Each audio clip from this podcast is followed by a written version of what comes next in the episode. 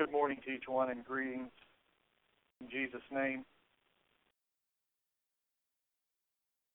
It really is a blessing to be able to be together, to worship together. And yet, this, this morning, as we meet in this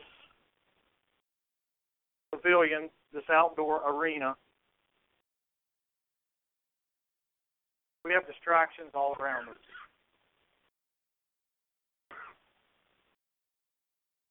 We have things that want to grab our attention and to cause us to lose focus on truly worshiping God the Father and our Lord Jesus Christ. Sometimes we get distracted by people. Sometimes we get distracted by our thoughts. Maybe what we have coming, going, either this past week or the week or weeks to come. Maybe even we get distracted by health issues. And sometimes we get distracted by a small oddity, like the preacher's collar up on his suitcase, or something like that. And it causes us to lose focus of what we are really here for.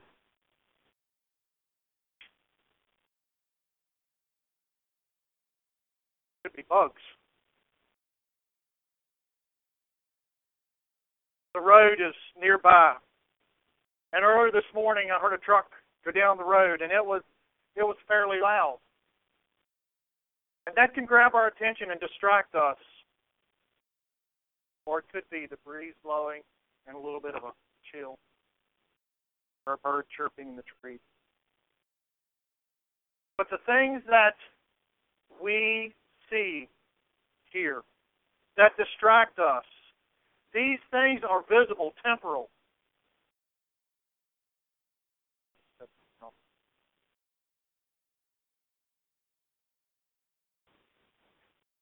Thank you. I didn't hear it.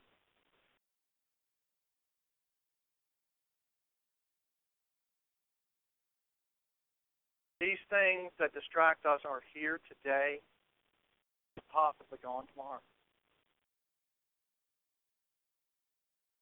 And that could be for each one of us.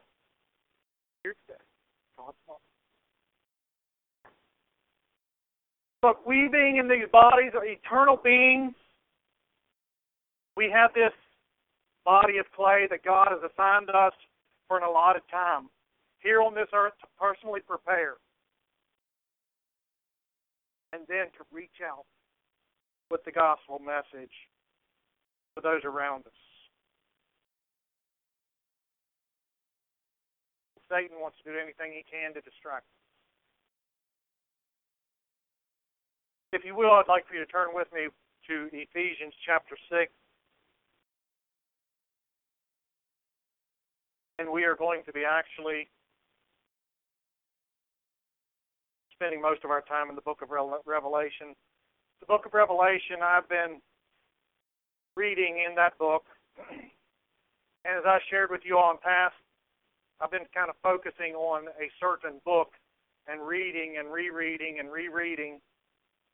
Because often when I read through a book and then read the next book or something like that, I kind of in one ear, out the other, in one brain, out the other, whatever you want to call it it comes and goes pretty quickly. Maybe it doesn't for you. Maybe it sticks. But for me, it comes and goes pretty quickly.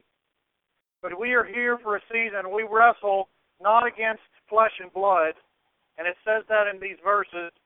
Finally, my brethren, this is Ephesians 6, verse 10. Finally, my brethren, be strong in the Lord and in the power of his might. So this morning, we need to put on the whole armor of God that you may be able to stand against the wiles of the devil. For we wrestle not against flesh and blood, but against principalities, against powers, against the rulers of the darkness of this world, against spiritual wickedness in high places. Prepare. It says, Wherefore take unto you the whole armor of God, that ye may be able to withstand in the evil day. And having done all to stand, stand therefore, having your loins girt about with truth, and having on the breastplate of righteousness, and your feet shod with the preparation of the gospel of peace. Above all, taking the shield of faith, wherewith ye shall be able to quench the fiery darts of the wicked. And take the helmet of salvation and the sword of the Spirit, which is the Word of God.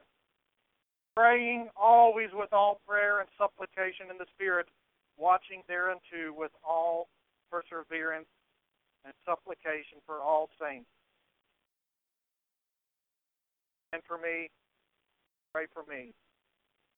And this is written here, but I speak this personally.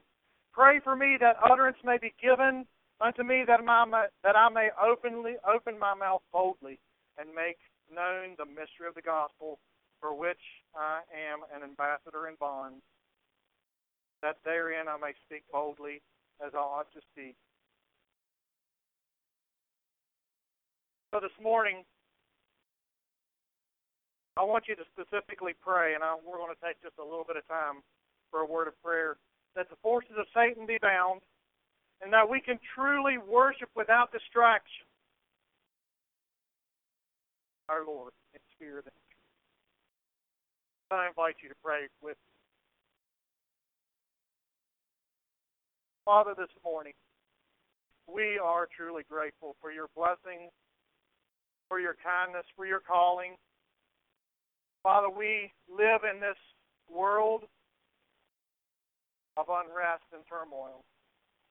And yet we know that we can find peace at the foot of the cross in Jesus Christ.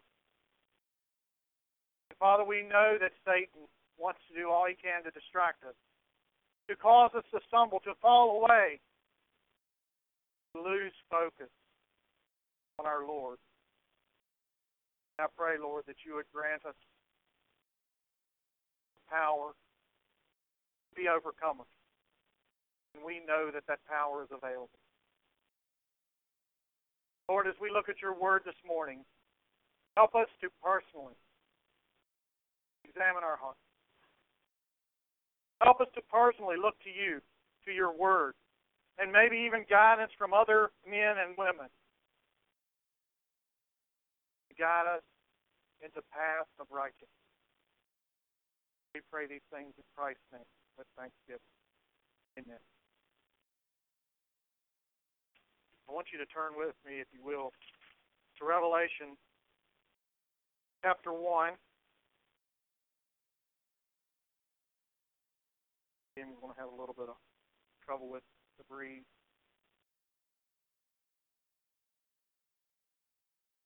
This book, written by the Apostle John, one of Jesus' best friends, one of the inner circle. This book was written by a man that had a vision, a specific revelation from God. And we read in this book about his vision and the things that God revealed to him on that Lord's Day many, many years ago. And the setting was a small Greek island in the Aegean Sea. Today, it is off the coast, west coast of Turkey, modern Turkey. The landmass of the island of Patmos is about 13 square miles. And legend has it that when John was banished to the Isle of Patmos, he was banished because of Christian persecution by the Roman Emperor Domitian. Patmos was a small, barren, and rocky island. I don't know what it looks like today, but this was a small, barren, and rocky island where criminals of Rome were forced to serve out their prison terms in harsh conditions. I read somewhere that they were forced into hard labor some of the mines and apparently there is now a monastery or something, I'm not exactly sure what it is, built over one of those, quote, mines or caves or something where John either lived or slept or worked. I'm not exactly sure. But John, in the Spirit, on the Lord's day, had a revelation And in this revelation, John, God gave him a message and showed him of things to come. And as we re- read this revealed message today, we know without a doubt that we are, like Brother Jonathan said, we are one day closer to the day when Jesus will come again, to the day that Scripture will be fulfilled, and Jesus will come again to claim his own. The unspotted, unblemished bride of Christ.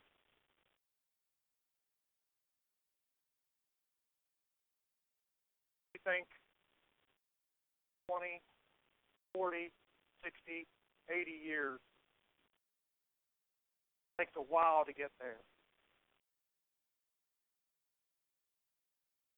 But in light of eternity, it goes just like that. Celebrated with Paula's dad the other evening 72 years. What a blessing. How quickly it's come how quickly 54 years has come for myself. I invite you to read with me in Revelation chapter 1. The revelation of Jesus Christ, which God gave unto him to show unto his servants things which must shortly come to pass. He wrote this some 2,000 years ago. It is said that this book was written somewhere between 90 to 95 AD, some 2,000 years ago, and it said it was written to his servants things which must shortly come. What does that mean? That means in the eyes of God, our life, our 2,000 years since Jesus came, since Jesus rose and is standing on the right hand of God, is but a snap of the finger. And yet we are here to prepare. And he signified it by an angel unto his servant John, who bear record of the word of God and of the testimony of Jesus Christ and of all things that he saw. And this was written by the by John the apostle, the revelator, but it is written to each one of us today and it says, Blessed is he that readeth, that they may hear the words of this prophecy, and keep those things which are written therein, for the time is at hand. Some 2,000 years ago, this was written. And he said, These things that shortly must come to pass, for the time is at hand. John had a message, and this message was not meant to condemn the churches, but to encourage and admonish This message was to specific churches, these seven churches. But it is also a message to the global church, the church in the ages to come after. Which, and that is which where we find ourselves today.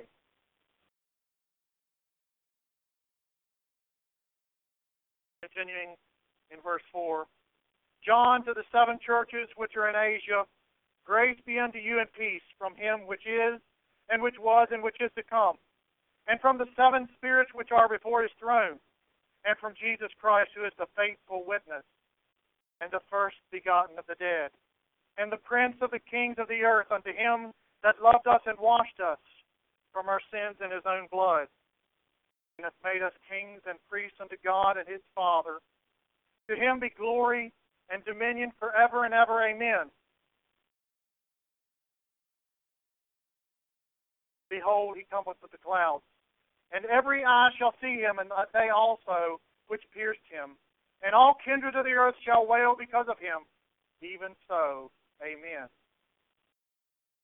Jesus speaking says, I am the Alpha and Omega, the beginning and the ending, which was, which is, which was, and which is to come, the Almighty. Verse 9 I, John, who also am your brother and companion in tribulation, in the kingdom and patience of Christ, Jesus Christ, was in the isle that is called Patmos for the word of God and for the testimony of Jesus Christ. I was in the Spirit on the Lord's day and heard behind me a great voice as of a trumpet, saying, I am an al- I am Alpha and Omega, the first and the last. And what thou seest, write in a book, and send it unto the seven churches which are in Asia, and unto Ephesus, and unto Smyrna, Smyrna and Pergamos, and Thyatira, and Sardis, and unto Philadelphia, and unto Laodicea. And I turned to see the voice that spake with me. And being turned, I saw seven golden candlesticks. And in the midst of the seven candlesticks, one like unto the Son of Man, clothed with a garment down to the foot, and girt about the paps with a golden girdle. His head and his hairs were white like wool, as white as snow, and his eyes were as a flame of fire. His feet like unto fine brass, as if they burned in a furnace. And his voice as the sound of many waters. And he had in his right hand seven stars, and out of his mouth went a sharp, sharp two edged sword. His countenance was as the sun that shineth in its strength. And when I saw him, I fell at his feet as dead. He laid his right hand upon me, saying unto me, Fear not. I am the first and the last. I am he that liveth and was dead. And behold, I am alive forevermore. Amen. I thank for each one of us as we read that verse. He's saying to us that he is alive forevermore. Amen. And have the keys of hell and of death. Write the things which thou hast seen, and the things which are, and the things which shall be hereafter. The mystery of the seven stars which thou sawest in my right hand, and the seven golden candlesticks. Seven stars are the angels of the church, seven churches. And the seven candlesticks which thou sawest are the seven churches. I want to stop there for just a bit. But John was speaking to these seven churches. But in the fact that he was speaking to seven, often the number seven has been understood as a complete number, a perfect number, a whole number.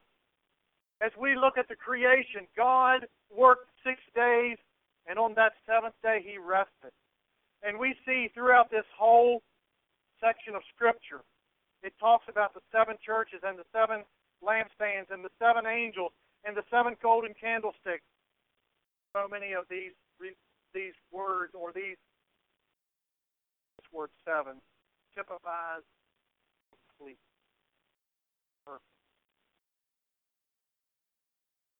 We look at Genesis. It says that the heavens and the earth were finished, and all the host of them. And on the seventh day, God ended His work which He had made, and He rested on that day from the work which He had made. And God blessed that seventh day and sanctified it because in that because that in it he had rested from all his work which God created and made. God had finished his work of creation. That seventh day he rested. His work was complete. He rested. Today, God is finishing his work in his new creation. And that is you and I individually. As we embrace Christ in our lives, as we believe in him, we are that new creation. We are that we have become that part of the body of Christ. This bride that Jesus will one day come.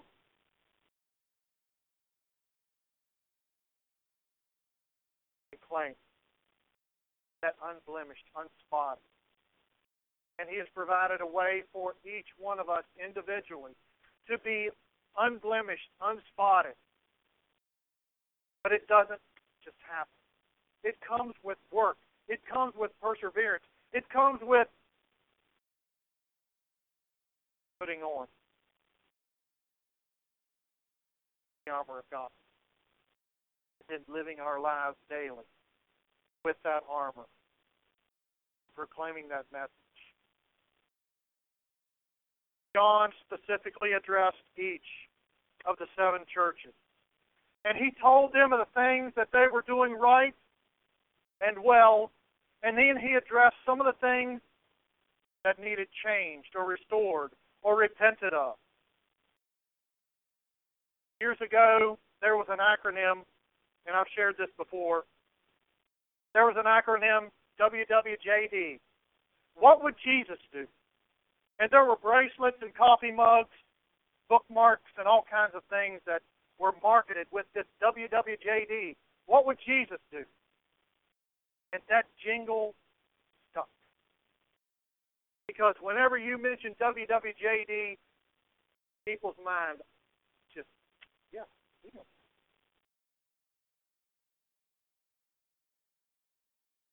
Today, I want to challenge myself and each of us with another similar acronym. And that would be WWJS. What would Jesus say? As we look at this book of Revelation and what the apostle wrote to those seven, seven different churches, he gave them commendation in many of the things. But he also said to those seven churches, I have something that I need to share. Something that you need to shore up, something that you need to be better, do better in, something that you need to repent of. And I'm not going to go through all of those seven churches. WWJS, what would Jesus say? What would Jesus say to the churches? If Jesus were to speak to the modern churches of today, this morning, what would he have for us from the Lord? Sorry. If John were to speak to the churches, what would he have from the Lord? What would Jesus say to you and I? If Jesus were to speak to the church here at Bethany,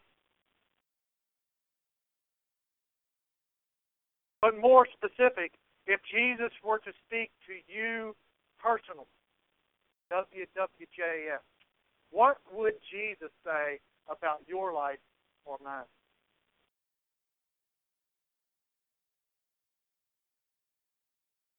You know, we do a lot of things right, and I do appreciate our churches. I appreciate the, our brotherhood, our fellowship, and we have a lot of things going for us. But you know, there's some things that we probably ought to shore up.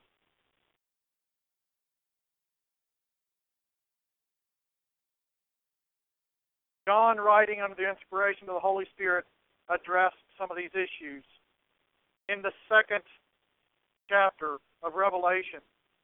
It says in verse 1 Unto the angel of the church of Ephesus write, These things saith he that holdeth the seven stars in his right hand, who walketh in the midst of the seven golden candlesticks.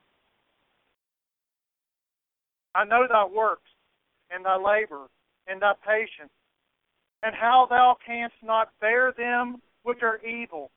And thou hast tried them which say they are apostles, and are not, and hast found them liars. God was speaking to this church. And he was saying he knows their work, their labor, their patience. He knows that they can't stand the evil. And we look back at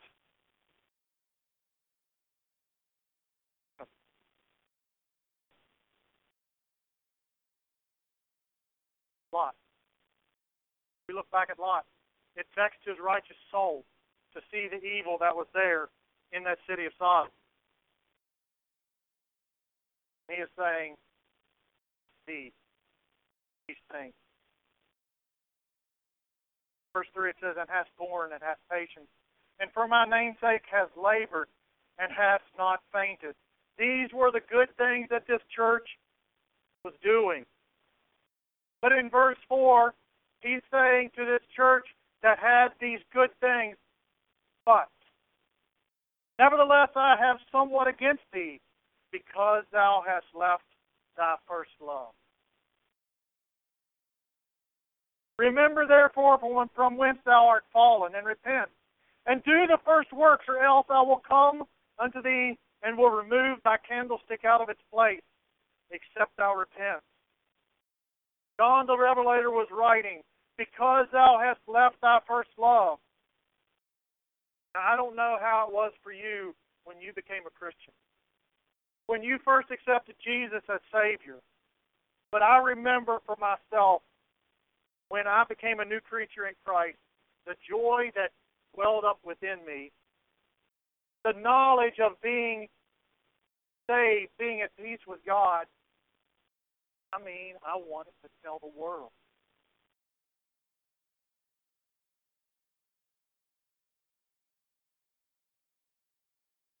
You know, over the years, do I still have that burning desire to tell the world like I have? Much to my shame, I have room to grow. But John the Revelator was writing that their love had grown cold.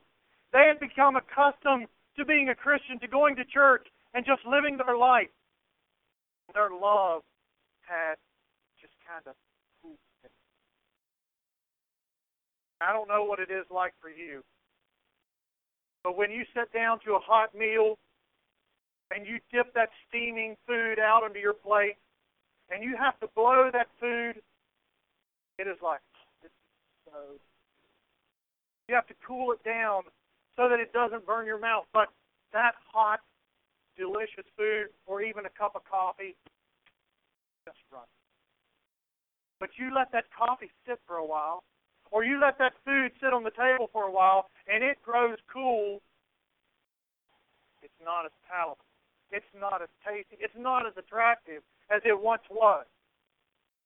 And I think for each of us, we need to keep, and I say this for myself, we need to keep our faith hot.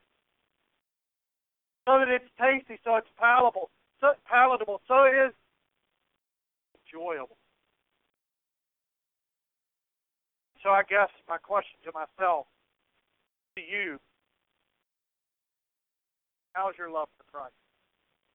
Has it cooled down? Or is it still stoked? Are you still shoving in the wood? Are you still building that flame? What would Jesus say? WWJS. Turn over to chapter 3. Says, And unto the angel, verse 1, And unto the angel of the church in Sardis write, These things saith he that hath the seven spirits of God and the seven stars. I know thy works, that thou hast a name that thou livest, and art dead. Be watchful, and strengthen the things which remain, that are ready to die, for I have not found thy works perfect before God.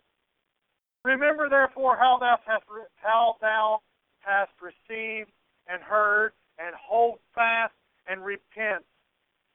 If therefore thou shalt not watch, I will come as a thief, and thou shalt not know what hour I will come upon thee. WWJS. What would Jesus say?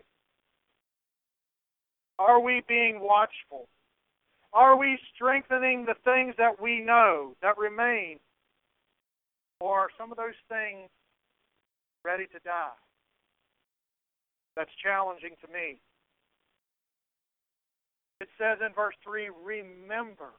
Remember, therefore, how, that, how thou hast received and heard, and hold fast and repent.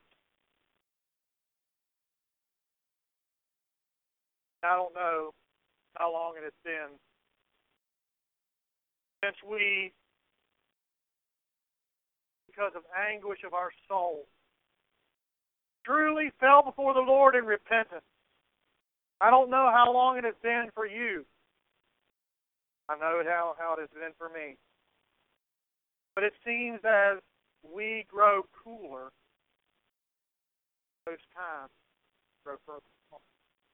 Then sometimes when we are able to refurbish that flame, those repent those times of repentance of falling before the Lord broken come closer together. where we know that we are unworthy.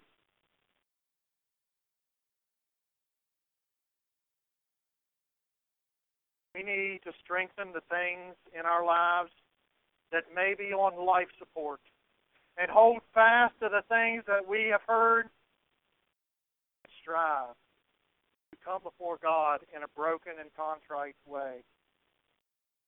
Verse 14 of Revelation 3 And unto the angel of the church of the Laodicea write, These things saith the Amen, the faithful, the true witness, the beginning of creation of God.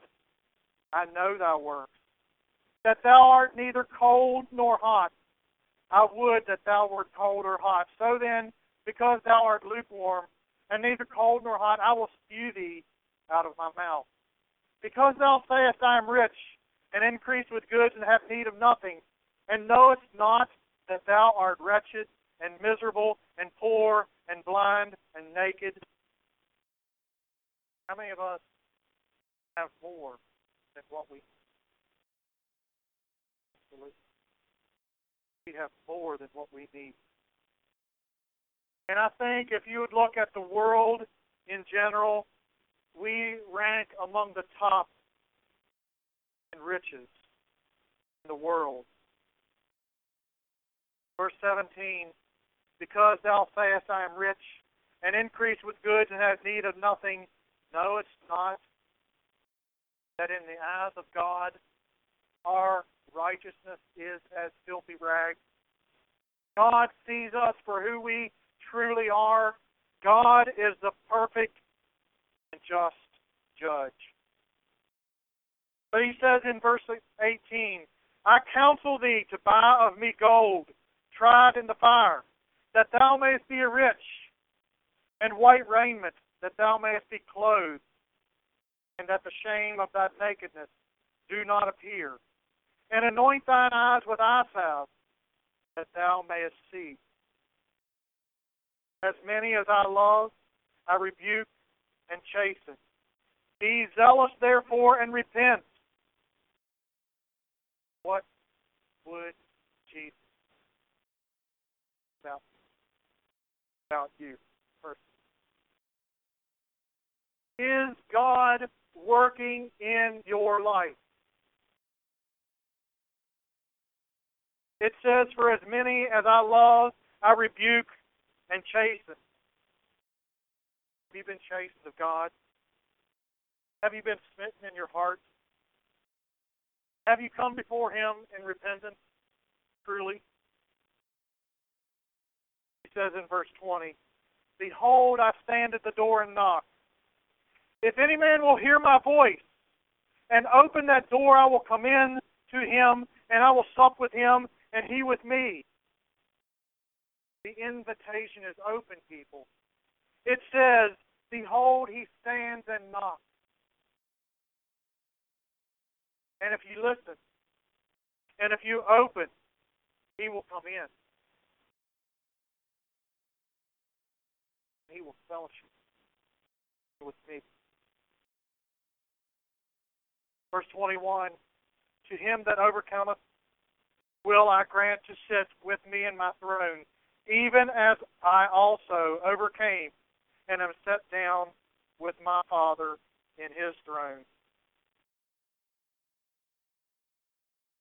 As I look out across this crowd, I don't see anybody missing any ears. In verse 22, it says, He that hath an ear, or I could say, He that hath both ears, let him or her hear what the Spirit is saying unto the churches of God. If God is speaking to you through this word, through this message, through someone else. He that hath an ear, let him hear. The Spirit saith of the church, Jesus is calling. Each and every day. May we respond to that calling in faith recognizing that He is the perfect judge. And let's contemplate in our hearts and in our lives WWJS. What would Jesus say? God bless you.